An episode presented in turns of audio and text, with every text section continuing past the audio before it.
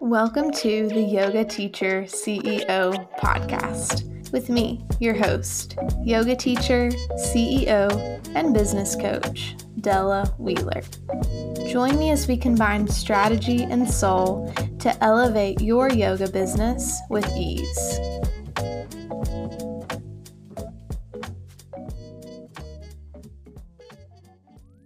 Welcome back.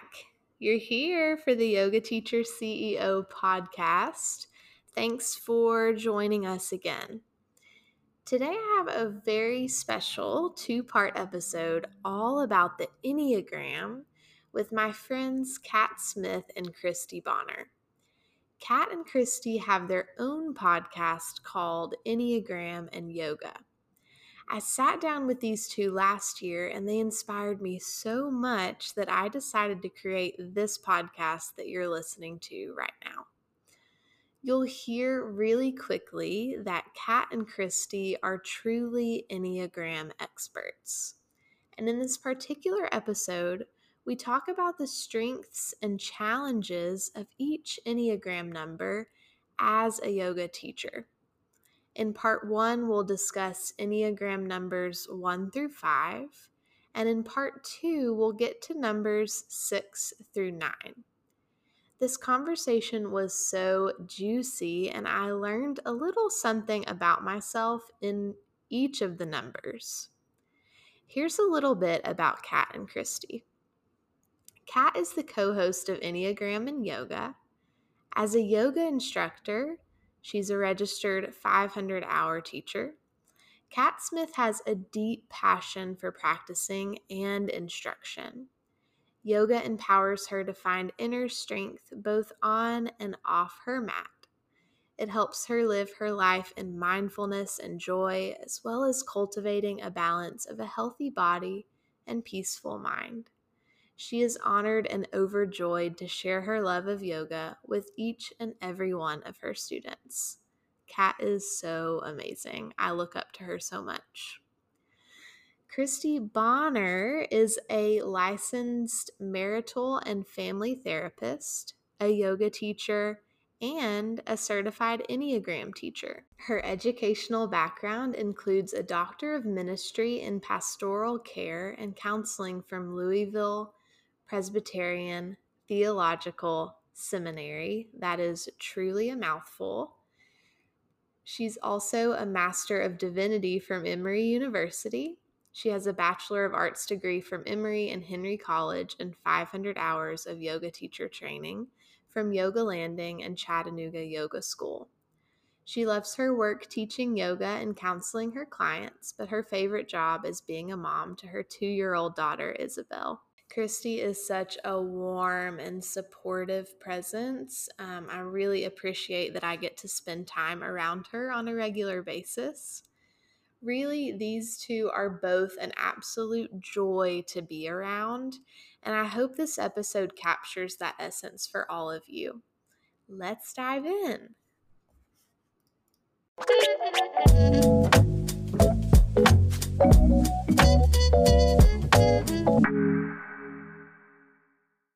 I'm happy to welcome Kat and Christy to the podcast. This is the second time we are, are recording due to technical issues. So we are really hoping that this is the one that mm-hmm. everyone's going to hear. yeah. Before we start today, maybe Christy, you could tell us a little bit about what the Enneagram is and how people can figure out what their designation is. Sure. So, if you haven't heard of the Enneagram, it is a personality typing system. So, just like think Myers Briggs, most people have heard of the Myers Briggs personality typing system. Well, it's another choice out there to understand who am I? Um, why am I here on this earth? How can I soften parts of my personality uh, that I need to work on? And how can I celebrate parts of my personality, the strengths that I have to offer the world? The way that you can determine your Enneagram type, and there's nine types, so nine types of showing up in the world, is going to maybe the Enneagram Institute, which is enneagraminstitute.com.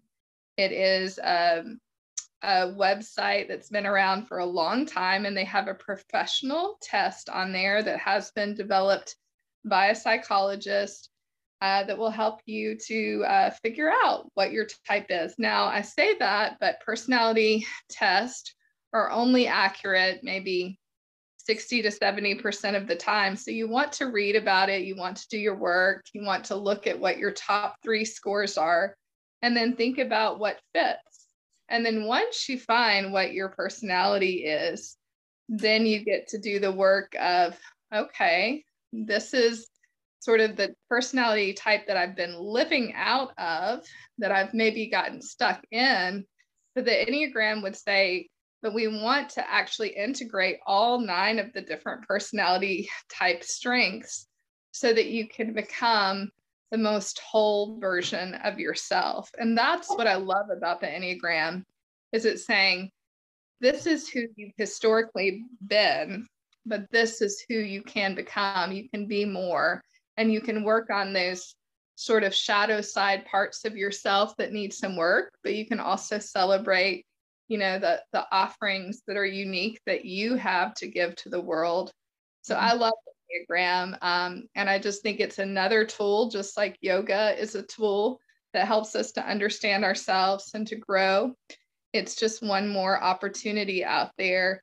And a lot of people really, really get a lot out of it. So I would commend you to go and check out the website, check out the personality test, and see if it might be supportive to you and your journey of spiritual growth. Yeah, definitely. I know finding out my my number really gave me a lot of freedom and made me feel really empowered. I was like, "Oh, okay, that's that's what I'm doing." I see. Yeah. yeah. Yeah, and Kat and Christy have their own podcast called Enneagram and Yoga, and it is amazing. They interview all different kinds of people, yoga teachers and also not yoga teachers, right? Mm-hmm. And I love it so much. It's so good. So check that out as well. Thank sure. you, Della. Yeah. Thank you, Della. Yeah, so I love to start with the yoga story, just kind of like a little brief um, story of how you found yoga and why you decided to become a teacher. So, Kat, can you share your story with us? Yeah, I, I surely can. So, my introduction was uh, to yoga was sort of uh, by chance, it was a fluke, and I have my um, non yogi husband to thank for it. So, I grew up sort of a non-athletic kid and never really was into sports um, individual sports or kind of working out. It was always just kind of thing you had to do to keep in shape and keep keep healthy and that was that. Um, but about 12 13 years ago um, my husband finally talked me into uh, trying downhill skiing so um, I said, okay, let's go. And we decided we're going to take a family trip. And as we were getting ready to go, a few weeks prior, he said, you know what, uh, babe, there's a thing called yoga. And I think it's like a stretchy kind of thing. And it might be good for us to try um, because you're going to use all sorts of different types of muscles um, down skiing than you ordinarily do. So we've tried it together, and it was if for for folks who are old enough um, who are listening, it was on Comcast on demand, so on cable on TV, and we'd just plug it in for 15, 20 minutes, random yoga practices, and um, I ended up loving it so we went skiing and then we came back and I sort of stuck with it. And I think I've practiced with on demand for a couple of years. And that was my practice. And that's what I thought yoga was before I've been taking a class in any yoga studio. So that's kind of how um, I fell into yoga practice. It's just something that really spoke to me, something that made me feel very good and capable and um, balanced. And um, I got really interested in uh, learning more about the practice. And that's when I started considering teacher training. And as um, many of you know, it's a huge commitment logistically and financially. So um, I kind of passed on a couple opportunities, and one came about about mm, eight years ago, and I just went for it. I just I did not want to teach. I just wanted to learn more, and I went through the process, and the rest is history. I've been teaching for about eight years now. Now you're a badass yoga teacher. I mean, I try. Truly. you really are. Um, so what's your Enneagram number? So I'm, I'm Enneagram one, type one, which is um, a perfectionist, reformer, a perfect, but I perfectionist side speaks closer to me. Okay, cool. We'll talk more about the one in a moment. Mm-hmm. Can you tell us your story, Christy? Yeah, so um, regarding yoga, I was working uh, for about, I don't know, almost 15 years as a chaplain. So, roughly worked in that world for about 15 years. And um, most of it, I worked as a hospice chaplain for most of that time. And as you can imagine, working with people who are dying, and this was pediatric and adult hospice the burnout is high for that job. So I lasted in that job a lot longer than the average person, but it was taking a toll, like spiritually, emotionally. I was drained. And so I went to yoga school really because I needed to sort of quench my spirit. I needed to take care of myself. Um, and I just wanted to to work on restoring my physical emotional, spiritual body. And uh, I didn't think about being a, a teacher. It was more about this is self care, this is something for me. Yoga was the space where I could receive when I was giving a lot. I was giving a lot of myself and my work. And uh, and so I needed to go to yoga school because even just the yoga classes weren't enough. Like I needed more. And I would recommend yoga school for that reason to anybody who just feels like their cup isn't full and they need to work on themselves. And so that's what I did. And then it just turned out I was taking um, these yoga classes and going to the 200 hour yoga school at the sports barn. And one day the teacher, for whatever reason, didn't show up. And they asked me if I could fill in. I did. And then about two weeks later, they offered me a spot as a teacher. And so I've been teaching at the sports barn for almost six years. Um, and so that's sort of my story of yoga. Uh, and uh, I'm just so grateful because I think I'm a healthier person for the breathing, uh, the slowing down, the movement in the body. Um, definitely a, a practice that helps me to, to live life in a more full and loving way. Mm-hmm. Definitely. I know we can all relate to that, truly. And what's your Enneagram number? I'm a helper, a two. So I'm a type two is my dominant number. Mm-hmm. And it's called the helper or the giver on the Enneagram. Awesome. I can see that just from knowing you. Okay, so we have a one, a two, and a three because I'm a three. I just feel like people should know that um, here with us. And we're going to talk about the strengths and then also maybe the challenges for each Enneagram number as a yoga teacher.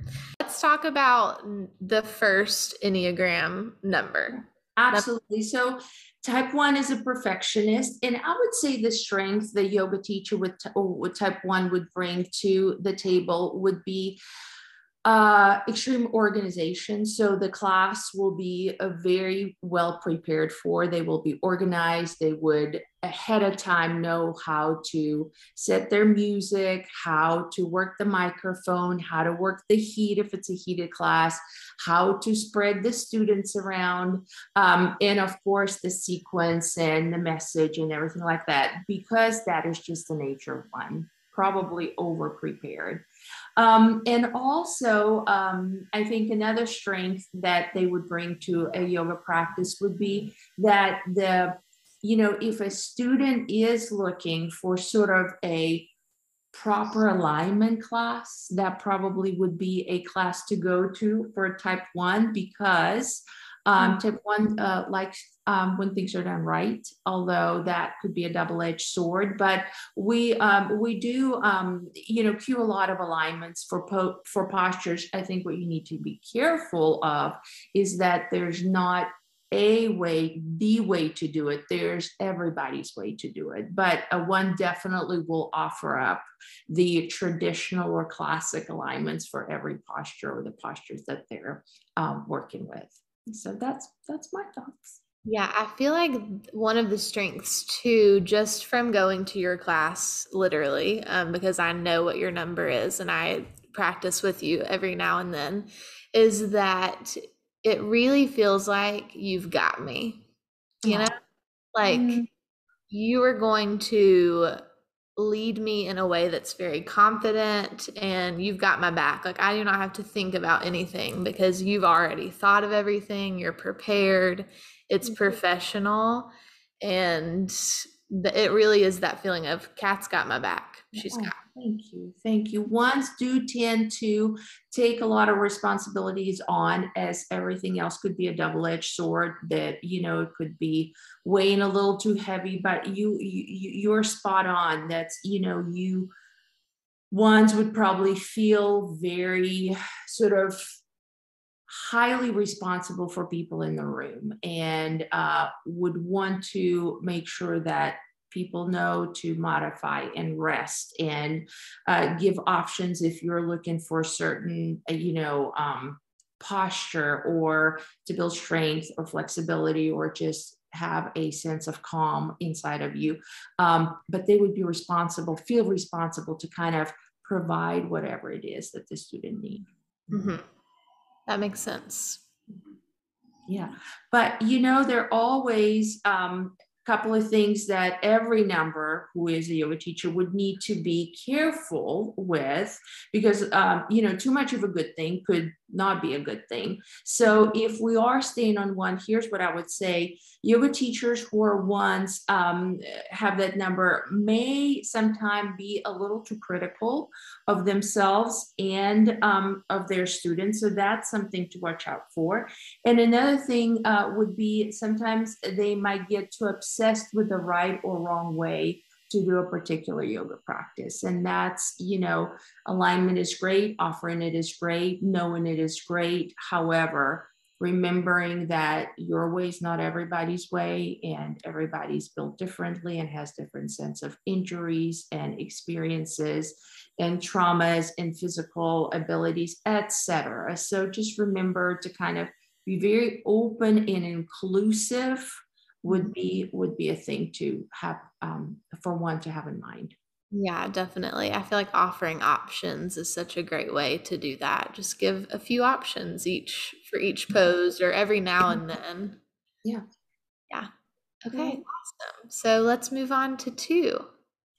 Yeah so i would say that every two yoga teacher is going to want to focus on making sure that their students feel seen, um, that they feel loved, that they feel acknowledged. Like a yoga teacher who's a two might be good at learning the names of the students, of getting to know them, of saying, How was your vacation last week? Like these twos, like really care about their students. Um, so I think that that would be for sure the strength. Um, but often the the strength and weakness can be kind of tied together. So for a two, they also um, might struggle with boundaries because they care so much about their students. They might stay after class too long to kind of figure out what's going on. The two really needs to work on boundaries. And so that can be um, just a real struggle. So you can see how those are interconnected. The very thing that they're good at can also be um, their growing edge, the part of themselves that they really need to work on. Um, but yeah, that would be my thought for a 2 mm-hmm. Yeah, it's so interesting how, you know, too much of even a good thing can be unhealthy for us or even for our students. So just finding balance is so important. Yeah, and I also um, think that twos their talk style is help and advice. So they love to offer help and advice. And there could be too much of that good thing during a yoga class as well. And so sometimes uh, I think as yoga teachers, we have to watch um, whatever our talking style is and um, and just know that sometimes the two just needs to be quiet they need to breathe they need to offer the pose and and not over teach and and impart too much wisdom although that's their strength at the same time as well like they do have a lot of love and wisdom to offer and and a meaningful theme can be a gift that a two offers but it could also be too much so there's just a fine line. Yeah, that makes total sense. I think that talking too much is a lesson that we can all learn as teachers. really.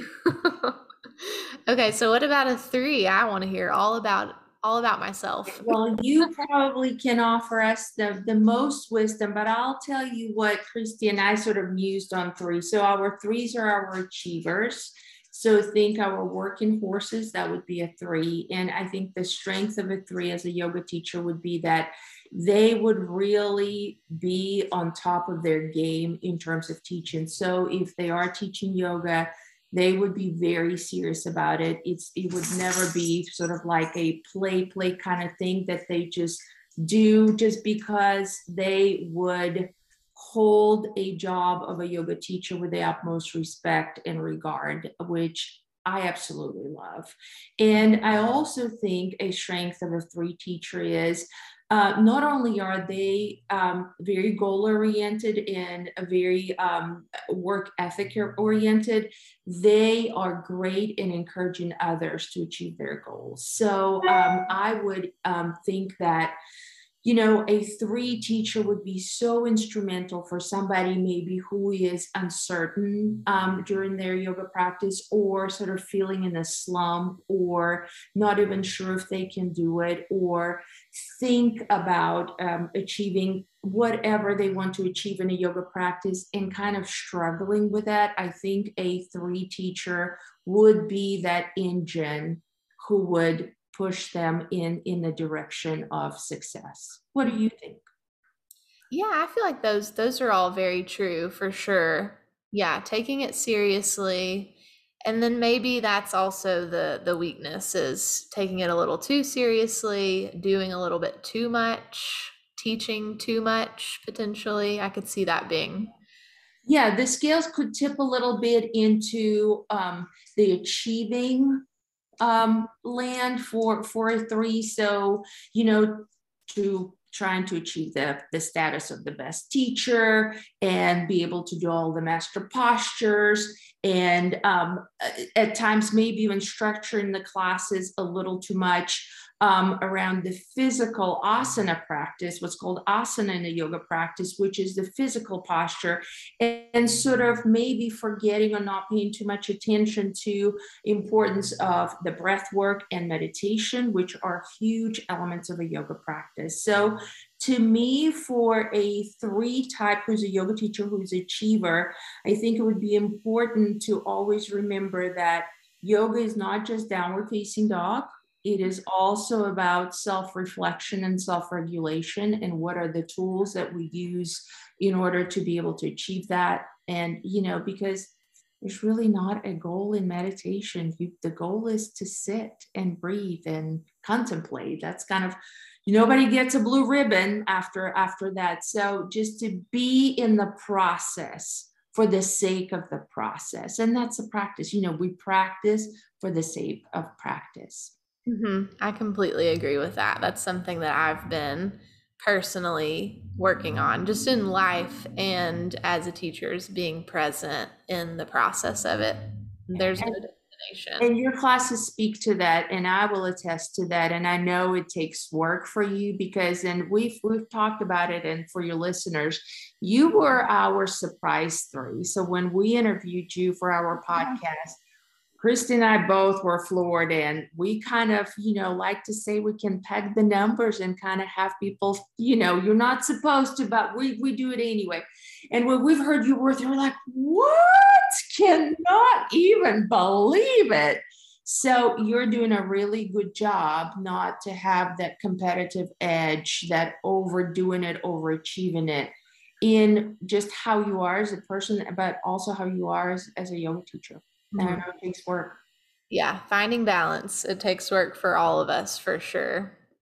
Yes. But I would also say that that you know my thought and and yeah, you're not supposed to pick somebody else's Enneagram number because the Enneagram really is about our own inner work. But like Kat said, all of us can, you know, be guilty of doing the things we're not supposed to do. But we had surmised that you might be a 9 mm-hmm. But you know, the nine in as far as for the three, that is usually the arrow of stress. Um, that a that a three will go to they can become more complacent but you can also go to the high side of your arrow.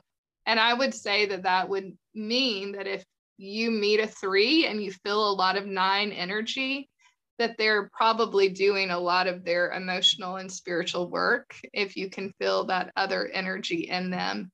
And when I go to your class, um, there's just such this energy of, of peacefulness, um, you know, uh, being in the present moment. And I just, I love that. And I just want to commend you for that. It's hard for three to achieve that because a lot of times people can feel their energy of do more, be successful, keep going. Mm-hmm. I don't feel that when I'm in your class. So I think that that is just amazing that you've been able to cultivate that peacefulness, even though probably inside of you there is a need to do and to you know move away from the being but somehow you pull your students towards this um, present moment and the art of being and uh, i i just think that that's rare for three. So i love that about your class Della. Thank you. so sweet. Yeah i think a lot of us move into teaching what we need the most. Like i usually end up saying things that i need to hear. And so i think that that might be why. But yeah. then also just like this emotional like it's a full-time job. All that work. Yeah. it really is work. For sure okay let's move to fours. Yeah for our um our fours they're often called the romantic or the artist. Um the individualist is another name you might hear for the four. And they are very creative and i would say that that would be the strength of a four. Uh, if they owned a studio, you can just imagine walking in and it, it would be a very aesthetic space that would be filled with art and beauty. Um, and if they're, you know, making uh, or if they're creating a class, it's going to have a sequence that's just beautiful and creative. Um, they're very deep. And so I would think that they would offer a quote that would just like move you and stay with you all week long because um, often they are just existential, deep thinkers. Um, so that would be their strength. As far as their weakness, a little bit like the, the three in some ways, they can be competitive. Their deadly sin is envy. And so they can compare themselves to others. Um, and so this is the type of teacher who might get caught up and um, thinking, oh, well, Kat's class is better than my class. Um, so they compare themselves often negatively to others and, and think of themselves as being less than. Whereas a three, it might be a little bit opposite if a three was in an unhealthy space. Um, that a three might think of themselves as better than, but the competition can exist for the three and the four. Um, they're both kind of guilty of that. So uh, yeah, that would be one of the the things that the four would need to work on is is not themselves, but also because they're such a, a deep thinker and also a big feeler, they might be careful not to play music that's like super sad, sort of Debbie Downer stuff. If you if you've ever watched Saturday Night Live, the four can be a little bit um, guilty of kind of going into what's sad or what's hard in the world. Um, and that's actually their gift in, in many ways. But the flip side of that is that, you know, they can get kind of stuck in that and not find sort of a balance between the gift of life and the hard part of life. So That would be my thought for a four.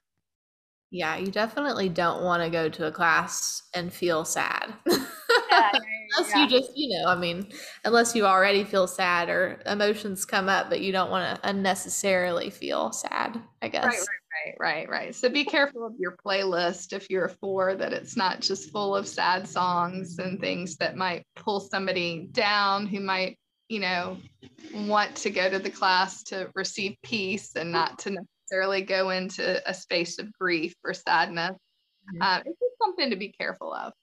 Yeah, yeah. Cool. Okay, well, five. Yeah, let's move on to five. So, our five is called the observer or investigator.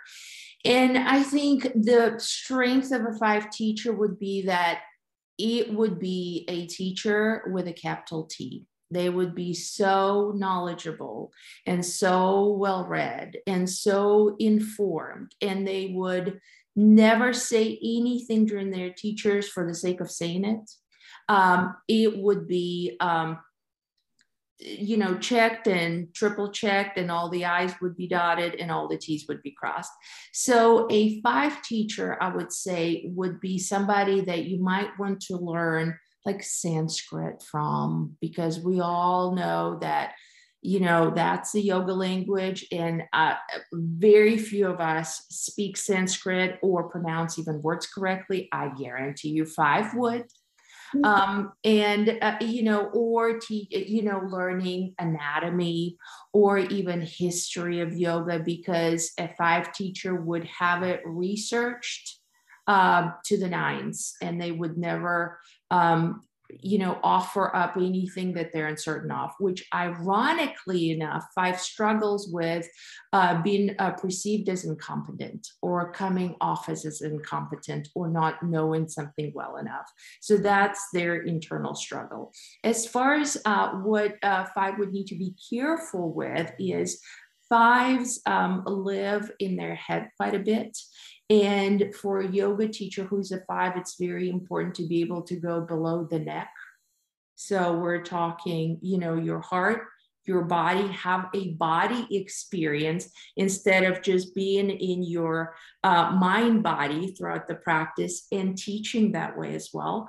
Um, they could also have a little bit of a linear um, style to their teaching, sort of like a professor like, which, if you are in a lecture setting, works well. But if you are in a uh, class setting, it might um, get a little, you know, off um, not probably as as um, well received as if you were speaking more genuinely and not as a just this is how it's supposed to be and this is a textbook way so that's something for them to be aware of. And also to try to be more social. So fives do tend to um, feel drained from um, over socializing or sometimes even being around people. And as we know, you know, your classes could vary. You can have a private class with one student or you can have a class with 50 students in them. And part of a yoga practice is for a student to feel like they are seen and their presence matter and that's a part of i feel yoga teacher's job is to make sure that your students feel that way. They're not just a number who came in and you cued for them to do the shapes and breathe and walk out the door. So five may want to work on um, getting to learn, uh, know their students, learn their names and saying more than hello and maybe making an effort to come in sooner before earlier than their class beginning or stay a little later, which is not a comfort zone for them. But I think if they can embrace it, they would they would grow tremendously as a teacher. Mm-hmm. Yeah, take some notes from the two. Yep, exactly. Yes, be more relational for sure. I'm starting to make connections.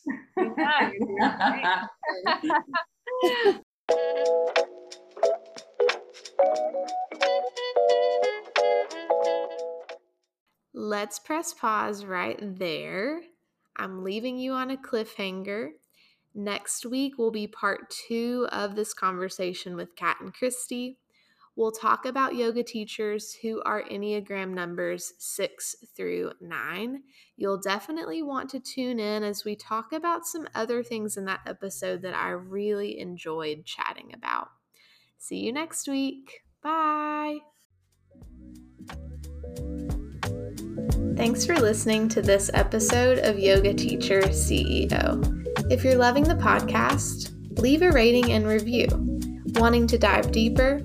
Check the show notes for additional resources for your personal and professional growth.